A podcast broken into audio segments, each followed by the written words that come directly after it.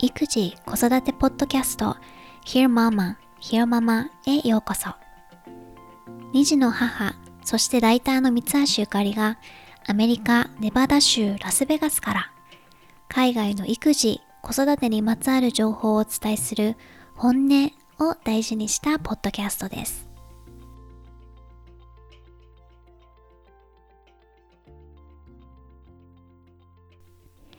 ひよままエピソード80へようこそ。今回のゲストはカリフォルニアで小学校の先生をしていらっしゃるメイさんです。もともとは日本で教員で、その後シンガポールの日本人学校で教えられた後に、現在はカリフォルニアのシリコンバレーで教えてらっしゃいます。教員という職業に関してあまりグローバルなイメージがなくて、実際、メイさんのような方は少ないんだろうと思うんですが、日本と海外、まあ、メイさんの場合はアメリカの小学校の両方を経験されて感じる違いについて話してもらったり、先生として子供たちに接する姿勢はきっと家庭での子育てのヒントにもなるだろうということでいろいろ聞かせてもらいました。ちなみにメイさんは海外生活や学校生活、まあ、ヴィーガン生活などをテーマにしたプラネットメイというポッドキャストをやってらっしゃいます。この番組経由で私はメイさんと知り合いました。番組の最後でメイさん自身にポッドキャストの紹介をしてもらってます。今回のインタビューでも話してくれてるんですが、プラネットメイのエピソードを 66? 世界で一番好きな人 Self-Acceptance という回は子供の発言にハッとさせられたという内容で特に素敵だったのでどこから聞こうかなという方は、うん、ぜひこの回から聞いてみてください。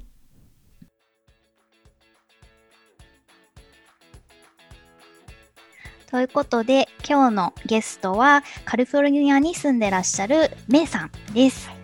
よろしくお願いします。お願いします。はい、簡単に自己紹介をまずしていただいてもいいですか？はい。今ですね、カリフォルニアのシリコンバレーと言われているところに住んでるんですけど、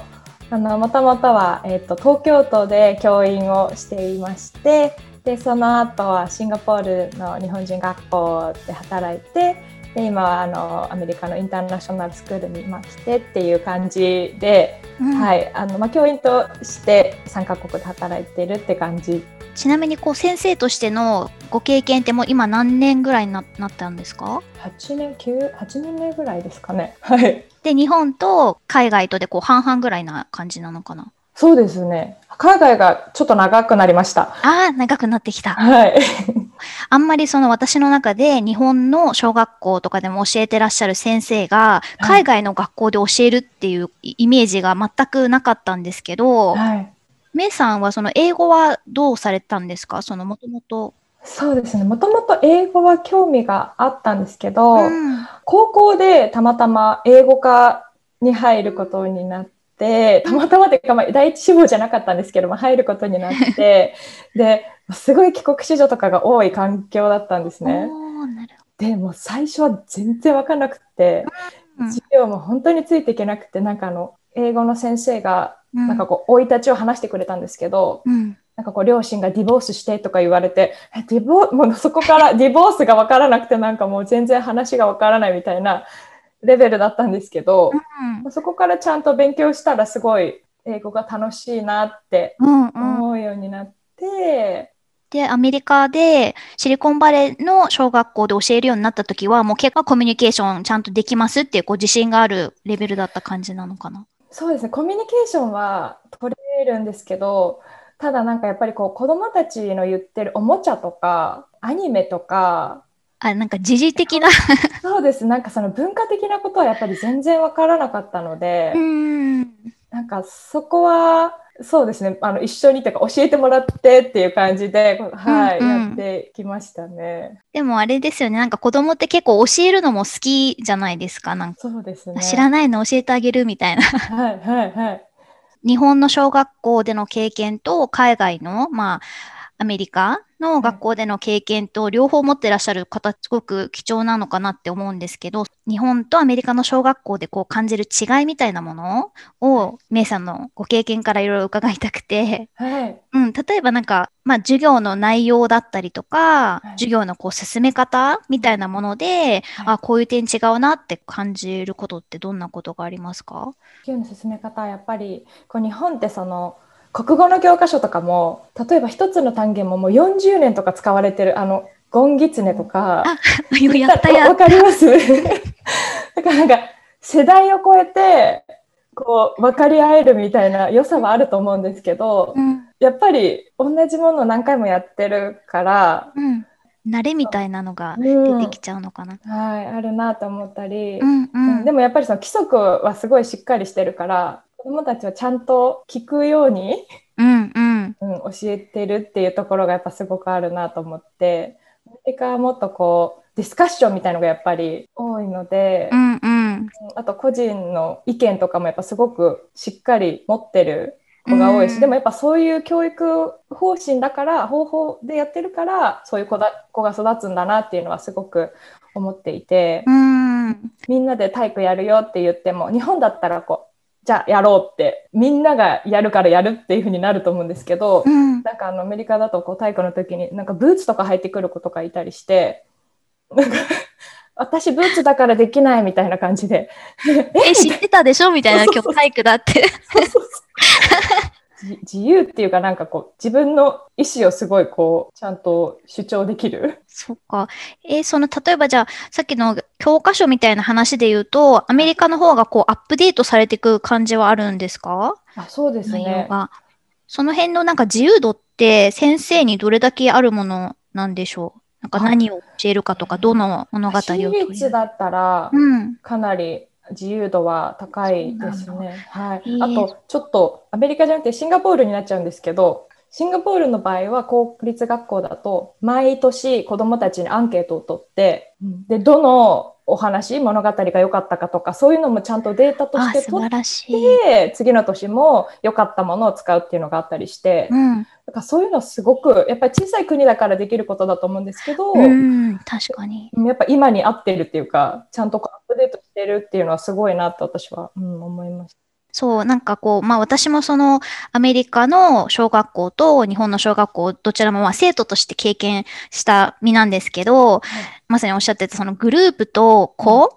のなんかどっちをより重要視するかみたいなのって結構大きく違うのかなっていうのがあるんですけど、まあ別にどっちがいいじゃなくて違いっていうことだと思うんですけど、そういう違いってやっぱり学校っていう環境でも感じるもの？感じますね、すごく。うん、やっぱもうなんか子供たちのやりとりとかも結構、まあ、低学年の子たちだからかもしれないんですけど、アメリカ、うん、なんか日本の子って、その苦手な子に対して別に何か言ったりとか、はっきり言ったりするっていう文化があんまりない、なんかこう、どっちかというとその喧嘩を避けるじゃないですけど、で、なんとかこうね、そうそう、和を保とうとする感じがあると思うんですけど、うん、結構もうはっきりなんか、I don't like you! みたいな感じで、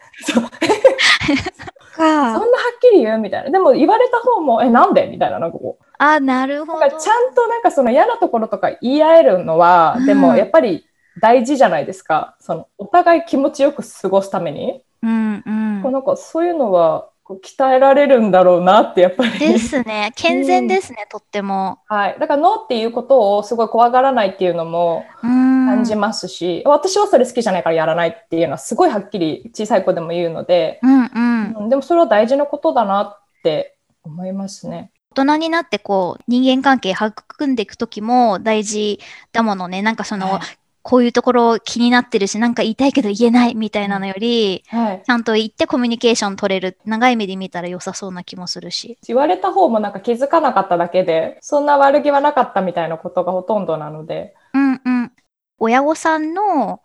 学校生活で接していて、はい、子供たちへのこう接し方だったりとか、こんな風に違うんだな、みたいな例えばこう遅刻してきた子がいた時に結構日本だったら「もう本当申し訳ありませんでした」みたいな「うちの子が」みたいな感じになると思うんですけど、うん、結構アメリカだとなんかなんていうんですかねそんなに別に誰を傷つけたとかじゃないからそんな遅刻したぐらいだったら全然こう謝らないっていうかうん だからなんかもううちの子は本当に頑張ってるからなんか今日もよろしくねみたいな感じで。堂々としてる。すごい。でもなんかやっぱり目の前でその子の頑張ってることとかいいところを言うっていうのはすごいあのアメリカの親御さんに多いなと思って、うん、結構日本だと謙遜する方？なんか私がなんとか頑張ってますよとか言っても、うん、いやもう全然家ではそんなみたいな感じ、ね、多いんですけどアメリカだとやっぱり、あ、うん、本当に頑張ってるからとか、本当にいい子なんだよみたいな、ふうに返してくれることが多くて、うんうん、でもそういうのってやっぱり子供たちも聞こえるから、うん、すごいポジティブな言葉がけって大事だなって思いますね。なんかその親が子供を代弁するみたいな、子供の代わりに意見したりとか、はいはい、っていうのって、例えばアメリカの方がそういう傾向があるとかっていう違いって感じますうちの国でもというかど、どこでもやっぱりそうやってあの代弁してくださる方、うん、親御さんはいらっしゃいますけど、1年生とかの最初の頃はちょっと難しいと思うんですけど、だんだん慣れてきたら、まあ、私はこう、うん、自分で言うようにししてもらっていいですかってこう私は今お母さんから聞いたんですけどそれは聞いてない体で自分でちょっと伝えるようにしてみましょうみたいな感じで、やっぱりいつまでもこうずっとサポートしていくのは難しいと思うので、親御さんも徐々にこう練習して自分で伝えられるようにっていうのはどこの場所でもこういうようにしてますね。私結構そのひよママっていうポッドキャストをやってるのもあって、子育て系の本をちょこちょこ読んでるんですけど、すごく厳しい親と、あの、まあ、元気ならいいじゃんぐらいのゆ、ゆるいというか、そう、おおらかな、そう、親御さんとで、なんか、あそれって多分子供がどうどういう子になるかとかっていうのにもすごく関係してくると思うんですけど、それ、めいさんのこれまでの経験で感じることとかってありますか、うん、まさにおっしゃる通りだと思っていて、うん、やっぱいいところとかをちゃんと認めたり、こう、結構自分でやらせてあげてるこう、うん、親御さんだったりすると結構お子さんもこうクリエイティブになんか少ない素材でも いろんな遊びを思いついてるとか、そういうのはすごい感じますね。そっか、だ、何でもかんでもこう、親がやってあげようとしちゃったりとか、口出したりとかってするよりは、ちょっと見守るぐらいの姿勢の感じの方が、はい、子が伸びる感じはする。そうですね。やっぱ先にこう先読めちゃうじゃないですか大人は、うん、そうです、ね、次はこれが必要かなとか。あこれ言ったら危ないなとか、うん、でもまあもちろん命の危険がある時とかはもちろんねそれはサポート必要ですけどその学び方一つでもやっぱ答えをボンって出すよりも、うんうん、ここにどうたどり着いたかどうやって自分で見つけたかっていう、うんうん、そこをちゃんと見見てあげるのが大事なのかなって。うんそう。家庭で子育てをしてると、我が子しか知らないので、常に周りのことを比較をしてしまったりとか、ね、あの、あ、あよその何々ちゃんに比べてうちの子は全然できないとか、なんか変に心配しちゃったりするんですけど、ね、めいさんは先生として、その同時に同じね、年齢の子たちを見てらっしゃって、なんかきっとこう子育てのヒントになるような経験だったりとか視点きっと持ってらっしゃるんじゃないかなと思うのでアドバイスとか、うん、なんかメイさんのインプットいただけると嬉しいなって思うことがい。くつかあって、はい、一つはその親として子育てを我が子子育てしているとなんかねこうどっちがコントロール主導権を握るかみたいな、なんかちょっとバトルっぽい感じになってしまいがち。はいで、まあ、それはなんか日々忙しい、こう、生活に追われてるので、うん、あと10分で家出なきゃいけないみたいな状況の中で、もうこれしなさいみたいな感じになっちゃったりとか、でも子供だってそんなに指図されるのは嫌だから、嫌だみたいになったりとかで、もうどっちがその主導権を握るかみたいなバトルになってしまいがちなんですけど、学校でいう場で、あの、普段、こう子供にどれだけそのコントロールを与えてあげるかとか、なんかそういうところで意識してることとかってめいさんあったりしますか、はい、はい、すごい。難しい質問というか、うん、でも大事な質問だと思うんですよね。うん、やっぱりこう私も最初初任の頃とかってなんかわからないから優しい言葉かけとかしてでも優しすぎてもダメなんですよね。まあ舐められるって言ったらあれですけど。ででも厳しすぎてもうん、もう全然心が通い合わないから聞きたくないじゃないですかそんな人の話。だからなんかいろいろこう、それも本当に子供たちから学んだことなんですけど、うん、私も。やっぱりこう、最初にちゃんとこう、ルールとか、なんかこうしたらこうなるよっていうことを、子供がちゃんと落ち着いてる時に伝えておく。うん、まあ、例えばこう手遊びやめられない子とか、もうその都度こう注意して、なんでこんなこ、こんな注意してるんだってなるんじゃなくて、なんかそういう、うん、まあ実態があるっていうことを把握した上で、ちょっとこう落ち着いて話す場を設けて、もし今度こうしたら、こういうふうに言うから、それでもやめられなかったら、どうするとか、預かろうかとか、ちゃんとこう事前にこう注意する場面を減らせるようにするっていうのって、すごく、はい、大事だなと思って、こう、やっぱりいきなりなんか、それ出しなさいとか渡しなさいとか言われるのって、確かに。えってね そう子供もやっぱりえそ、どうすんの？その後みたいななんかこうすごい嫌な気持ちになると思うのでやっぱりこう誰かにこうしちゃったらこうなるよとかっていうのはちゃんと事前に伝えておくのがすごいだから分かってくれることも多いなっていうのはそうですよね。そうそう確かにそうやって事前に伝えてあればその子はある意味その自分で決めるチャンスがあるわけだから私は、あの、自分の子供しか子育てする中で見てないので、その他の子と比べてしまうっていう点で、メイさんはこういろんなこう同時に見ているわけですけど、なんだろう、なんかその比べてしまうことについて感じることってあったりしますか？ありますね。本当にそれはど、どこに行ってもというか、どの保護者さんからもどこの場所でも聞くことなので、私自身もやっぱり比べちゃったりすることあるので、うん、でもやっぱりよく言われてると思うんですけど、本当に他の子と比べるんじゃなくて、その昨日のその子とかとちゃんと比べ、まあ、を見てあげてくださいっていうのは言うようにしていて、あとこう、親御さんの本当に小さい褒め言葉とか、でもすっごく子供にとってはパワフルなんですよね。で私がいくら例えばなんだろうテストとかで頑張ったとか、うん、何かできるようになったとかっていうことがあってすごいねって褒めても、うん、なんかこうポロッと「お母さんはあんま褒めてくれない」とかって言ったりするのを聞いたりすると、やっぱりこう親御さんの褒め言葉って他の大人とかが言うよりももう100倍1000倍の力があるなって、心にしみるんだろうなって思ってるので、うん、それはできるだけこう伝えるようにはしてますね。本当にちっちゃいことでもお手伝いありがとうとか、うんうんうん、でもすごい意味があることだと思うので。とさっきも少し話したんですけど、その見守るそのすぐに口出ししたり手出ししないで、まずは見守ってあげることの大切さみたいなのって、今日もこのポッドキャストを、あの、メイさんと収録する前に、公園にね、息子連れてってたんですね。なんかもう7時40分ぐらいまで。そう、ね、公園に行ってて、で、なんかそのアスレチックジムみたいな、こうあって、やってる時に、なんかここや、初めてやる道具だったから、私はこう、ついつい手を出してこう支えようとしちゃってたの。ね。そしたら、あの、I don't want help ってなんか言われたの。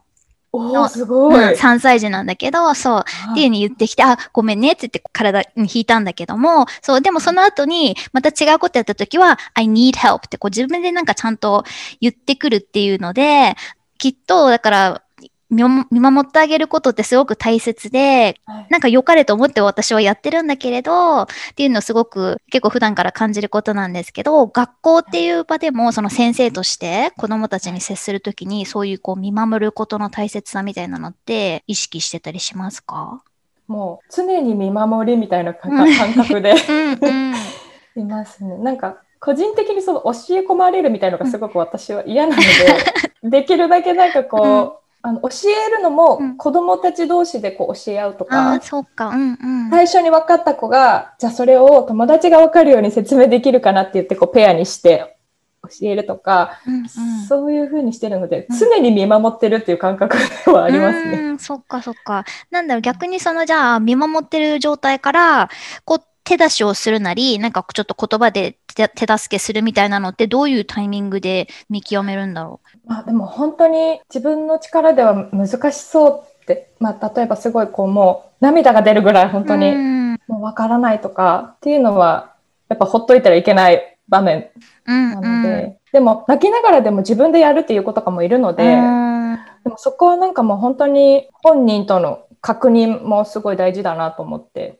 でもそうですよね。小学校ぐらいになったらもうきっとなんかね、can you help me とかってこう自分のでね、言葉で言えるだろうしね。はい。と、一個こう普段から思ってることで、いい子、なんか good girl とか good boy みたいな表現に、はい、まあ、これをある本を読んだことがきっかけだったんですけど、なんかこう違和感を感じるようになって、でもすごくなんかカジュアルに言う言葉だから別に悪気とか全然ね、その言ってる人にないっていうのはわかるんですけど、いい子っていうのがなんかこう、行儀がいいとか、大人の言うことをよく聞く子、みたいなニュアンスがすごくあるな、いつその言葉を発してるかなって考えると、思ったんですよ、はい。そういうイメージって湧きます？伝わります。まあ、その聞き分けがいい子とかっていうことですね。そうそうそう、そういうこと。うん、はい。なんかそういうこう、レッテルを貼ってしまうことが良くないっていう、あの、まあ、いい子みたいなのもそうだし、そうすると結局なんか子供自身が、あ、いい子でいなきゃって、それが期待されてるんだ、私に、みたいになってしまう。で、本当にやりたいことよりも、あ、大人に求められてることをしようと思ってしまうとか、そう、なんかそういうレベルを張る、この子はおとなしい子とか、そういう言葉でこう決めつけたみたいに言っちゃうのって、マイナスな部分もあるのかなって思ったりするんですけど、うん、学校の現場でなんかそういうのを感じることありますか？そうですね。でも今言っていただいて気づいたんですけど、うん、あんまりそのグッコロとかいい子っていう言葉を使ってないなって思ったんですけど、うん、なんかこう、まあこれも先輩とかからいろいろ教えてもらったり、自分の経験とかを含めて学んだことなんですけど、うん、なんかこう、いい子っていうすごいやっぱりこう、含まれること、意味がこう、広いじゃないですか。うん、だから、そうじゃなくて、もっと具体的に伝えるときは伝える。さっきはあの時、何々くんに譲ってあげてて、本当に素敵だったよとか、どんなことをしたからこう思ったっていうことをちゃんと言ってあげる。うんなんかいい子だねってそれはもちろん一言で収まるから、うん、すごく便利な言葉と思うんですけど、うん、あなるほど。すごくやっぱりそしたらやこう子供たちも理解できるじゃないですか、うんうん、あこういうことしたから、この子のためになったんだとか、うんうんうん、よかったんだとか。具体的にしてあげるその、まあ、褒めることがあるんだったら。そうですそうです。さっきの手遊びとかも例えばこう約束守れたっていう、ま遊ばないでいられたっていうこともすごいその子にとっては成長なので、何にも言わないんじゃなくって、うん、さっきの時間は全然してなかったね。すごい頑張ってたよねとか、うんうん、いいところをこう、とにかくつけるっていう意識でいますね。うんと苦手なことで、まあ、誰にもこうね、苦手なことと得意なことあると思うんですけど、なんか苦手なことって、なんかこう、日本だと、なんだろう、なんか頑張って、ある程度できるようになるべきとか、少なくともこう、人並みにはみたいな感じで、頑張らせようとするような、なんか途中で諦めちゃダメだみたいな風潮がある気がするんですね。で、一方で、なんか、じゃあ、いや、得意なこと見つけてそっち伸ばした方が、その子にいいんじゃないっていう考え方もあると思うんですけど、なんかそれは小学校っていう場、先生としてなんか感じることありますか？当に日本では基準というかそれをクラスみんなができるようになるかっていうのを、うん、教員ど教員自身も求められてる、うん。ま、周りからっていうか、うんうん、社会から。社会から。だからすごいこうややらなきゃみたいな気持ちもありましたし、まま、子供たちもそれは周りの子と比べてできなかったら、そうやらなきゃってあったと思うんですけどそれこそ多分文化の違いっていうんですかね、うん、アメリカはすごいやっぱりパソコンとか好きな子は低学年からでもそのゲームプログラミングしたりとかしでもそういうふうに日本も変わっていくんじゃないかなとは思うんですけどね、うんうん、辛いじゃないですか。そうですね。苦手なことにずっとね向き合わないといけないのは。まあ時間有限だからね、何にど、ね、自分のその貴重な時間を何に使うのかっていう時に、苦手なものをこう克服するために使うのか、すごく楽しい、できることをもっとできるようになるためにするのかっていうのは大事なね、決断ですもんね。そうですね。小学校の先生として、もう8年以上のご経験があるメイさんにとって、なんか子供ってどういう生き物ですか？生き物。なんかどんな言葉で表現します？子供ってど、どんな、うん、生き物？難しい。私、自分が子供の時に、この大人って多分子供のこと嫌いだなっていうのがすごいわかる子供だったんですよ。へ心から楽しそうじゃないなって。うんうん。でそれがすごい自分の中で思い出になっていて、うんだから自分が子供の前に立つときは、やっぱその時間をフルに楽しむ。うん。もうなんか仲間じゃないですけど、うんうん。もちろん教える立場なんですけど、子供も仲間っていう意識で接するようにしていて、うん。でも子供から本当に教えてもらうこともたくさんあるので、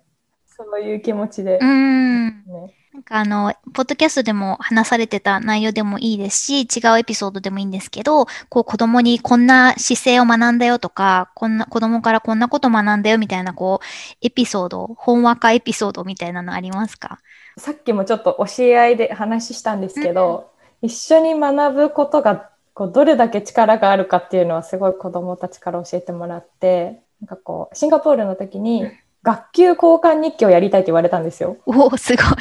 そう。毎日一人1ページを担当して、書く内容は子供たちが決めて、こう順番に回していくみたいな。で、その日に持ってきて私がコメントして次の人に渡すっていうのうをん。やる、やりたいって言ってくれて、うん。ただ私はその3年生とか、うん。すごい宿題もあるのに、まあ、大変じゃないってこう、うん。いやむ大変だから無理しないでいいよみたいな感じで言ってたんですけどなんかそれをやりたいって言って、そこから始まって、うん最終的にはこう保護者の方も「何々ちゃんはこれが好きなんだよね」とか「これが得意だよね」とか「こんなペットがいるんだよね」とか、うんうん。みんながこう共通理解する場みたいな感じになって。うんうんこれプラスその誰かが書いたことに対しうんて刺激を受けて何か新しいことを始めたりとか、それに興味持つ子が増えてどんどんこう学びが広がったりして。へえ。そう、あとあの、メイさんのプラネットメイというポッドキャストをね、やってらっしゃるんですけど、で、そこで、あの、まあ、今、今、あれ？小学、小学校の、まあ、その生徒さんが、ね、いアメリカだとほら、先生に対しても I love you とかって言ってくれて、で、メイさん、メイ先生に、ん？世界で2番目に好きって言ってくれたんでしたっけ？そうですそうです。このエピソードちょっと話してもらってもいいですか？すごい素敵だから。ありがとうございます。そうです。ある時クラスの子から、うんメイ先生、世界で2番目に好きって言われて、うんあ、あれ ?1 番目は誰かな？って、こう、お父さんかな、お母さんかなみたいな感じで、嬉しいんですけど、大好きって言ってもらって、にあれ ?2 番目みたいな、こう、誰 ?1 番目は？って聞いたら、1番目は私って、うん。そのなんかもう本当にいい笑顔で言ってくれて、なんか私が世界で一番好きっていう、その子の持つパワーが、ね。なんかもう素晴らしいなと思って。なんかちょっと想像してなかったですよね。あ、あ、そうきたか、みたいな。そうなんです。でもすごいこうまっすぐな瞳で、うん。みんながなんかそういう風に言える世界になったらどれだけ幸せになるんだろうって、いいですね。なんか生徒さんに I love you って言ってもらえる。ありがたいです、本当に。なんかそういうやっぱ愛情表現とかが、ね、いろんな人間関係で言え合えるっていうのが、な、いいですよね。なん例えば日本の小学校でね、まあでも先生大好きとかってやっぱ言ってくれるのかな？どうなんだろう？そうですね。まあ、高学年とかはあんまあり 親にも言わないかもしれない。と思うので、うんでも、大好きって言ってくれたり、ハグしてくれたりとかはありますけど、うん。でもやっぱりこう、謙遜とか、そういう周りの目とかっていうのは、もうちょっと気にしてるのかなっていう感じは、うん、あるので。ね、やっぱ文化の違い大きそうですよね。そうですね。やっぱこう、褒め言葉言われて、Thank you って言うじゃないですか。うんうん。でも、日本だと、いや、そんなことないよって言わなのがこう、きゃいけないみたいな。そうです、そうです。もうそれを本当になくしてほしいっていうのは、なくしたいって思っています。ありがとうってみんなが言える風になったらいいなって。ね、その方が気持ちいい気がする。ありがとうございます。ゲストの皆さんに、まあ、共通で質問させていただいている内容があって、で、まあ、メイさんはね、ドイツ人の旦那さんと二人で暮らしてらっしゃって、まだね、お子さんはいらっしゃらないので、その先生としての、あの内容にちょっと変えて伺いたいんですけど、一つ目の質問が、その最近の教員としてのその勝利と失敗を教えてください。勝利は、まさに今日なんですけど、自分で漢字を嬉しそうにこう楽しく覚える覚え方うんを子供が見つけてくれて、うん。っていうのもあの横っていううん漢字を勉強したんですよ。奇変の？そうですそうです。木偏と、あの黄色の木ってこうバラバラに考えてみようかって言っただけで、その子が「ああえっとこれは木と黄色で yellow tree, yellow tree, lemon tree とか言って言って。連想ゲーム。いや、そう、なんかそうやってこう楽しく、あ、これで覚えられるって、こうひらめいた時の顔、もうすごい幸せそうな顔を見て、えもうこの子天才だなって思うと同時に、よかったっーいて。や、それはもう勝利ですね。期待なんですけど、うんちょっとあんまり覚えてない ポジティブ。ないのかもしれない。もう寝ちゃったら忘れちゃうみたいな、こう、悩みとか。いや、その答え、新しくていいですね。覚えてません、みたいな。す前進するのみ。すいません、そんな感じなんですけどあ。りがとうございます。了解です。じゃあ、二つ目の質問が、えっと、これは皆さんと共通なんですけど、その自分の親がしてくれた子育てで子供と接するときに真似たいこと、あとまあ反面教師としてこれはしたくないなっていうこと？真似したいこと、二つあるんですけど、うん一つが、あの、私、転勤族でうん結構こう転勤がある家で育ったので、なんかこう、本当にフレンドリーなんですよね、親がこう、いろんな人に対して。だからそれは、なんかどこに行ってもうん。通用するというか、うん。大事。なことだと思うので、うん。うん。真似したいなっていうことと、うん。あとは、あの、本の読み聞かせとかをたくさんしてくれて、うん。一緒に図書館行ったりとか、大人になってもこ個別でよ読んでる姿を見てりとか、うんうん。なんかそういう本に触れる機会を作ってくれたこともすごいありがたいなと思ってるので、うんはい、学校でもこう、うん。まあ、毎日一冊を読み聞かせしたりとか、はい、したいですね。あと、反面教師は、なんか、うん。お父さん言ってたこととお母さん言ってたこと違うみたいな。ああ、なるほど。うんをうん。私たちはこれからなので、ちょっと相談したりしないといけないと思うんですけど、うんできるだけ防ぎたいなとああ、そっ思っていかま。す。うんううんん。確かに混乱しちゃうかもしれないですね。どっち、はいみたいな。そうそうそうそう。メイさんの、まあ、で、お話ちゃんとするの本当に初めてで、ツイッターでこれまで絡ませてもらったことが何回かあるぐらいだったんですけど、こう全体的にポッドキャストを伺っていても、ないなら自分で道を作るよみたいな、た、たくましさみたいなものを感じるんですけど、なんかそれって、なんかどうい、どこにルーツがあるのかな？前からそう？こうそ祖父母も結構こう、外国で仕事したりとか、うそういうことをしていて、その時代には珍しい祖母とかも、ん。なんかこう道を進んでいったような人なので、うんで祖母からですね、うん。言われた言葉がすごいずっと心に残ってる言葉があって、なかなか最近会えてないんですけど、なんか子供の時にこうこういうことができないみたいな話をした時に、うんなんか同じ人間ができてることなんだから、あなたにできないことないよって、もうなんかそれがすごい、あ、じゃあ私やってみたら何でもできるんじゃないかなみ素晴らしい。うんうん。気持ちにさせてくれて、すごい大事にしてます。だからそのう素敵な言葉ですね。かじゃあ、ある意味そういうロールモデルというかね、方がこう家族含め周りにいらっしゃったっていう部分のも大きいのかもしれないですね。はい。で、最後三つ目が、えっ、と、子供と接する際に大事にしているこう、モットーとか、うん、考え方みたいなものがあったら聞きたいです。はい。さっきの仲間っていうのももちろんなんですけど、うん一人の人としてうんすごい大事にうん接するっていうことはもちろんなんですけど、なんかまあその教員っていう立場上、あの引き継ぎっていう言葉があるんですけど、はい。去年はこういう様子の子でしたとか、うん。こういうことがありましたとか、そういうのを全部やっぱり知った上で受け持つんですうね。ん。で、私が大事にしてることは、うん。そういう前情報ってうん。もちろんそのアレルギーとか、うん。体のこととかすごい大事なので、もちろん知識としてうん。必須なんですけど、うん。その友達関係のこと、トラブルのこととか、こんな問題があったとかっていうことは、うん。もう気にしないっていうか、こうん。う、フラットに、なしにして、フラットに見る。なんか私と出会ってから起こったことを大事にしたいと思っていて、うん。友達もやっぱり新しいスタートを見るために心が確ね。ワクワクしてるわけだから、うんうん例えば嫌なことがあっても次の日はもう新しいスタートっていう風に思って毎日過ごすようにしてますね。やっぱり気持ち一つで本当に変わるので、うんうん子供たちって、うん、だからまっさらな心でというかそっかそっか。そうですよね。確かになんか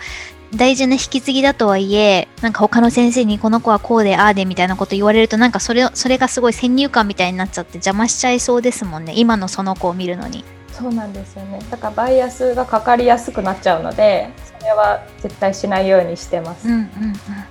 りがとうございます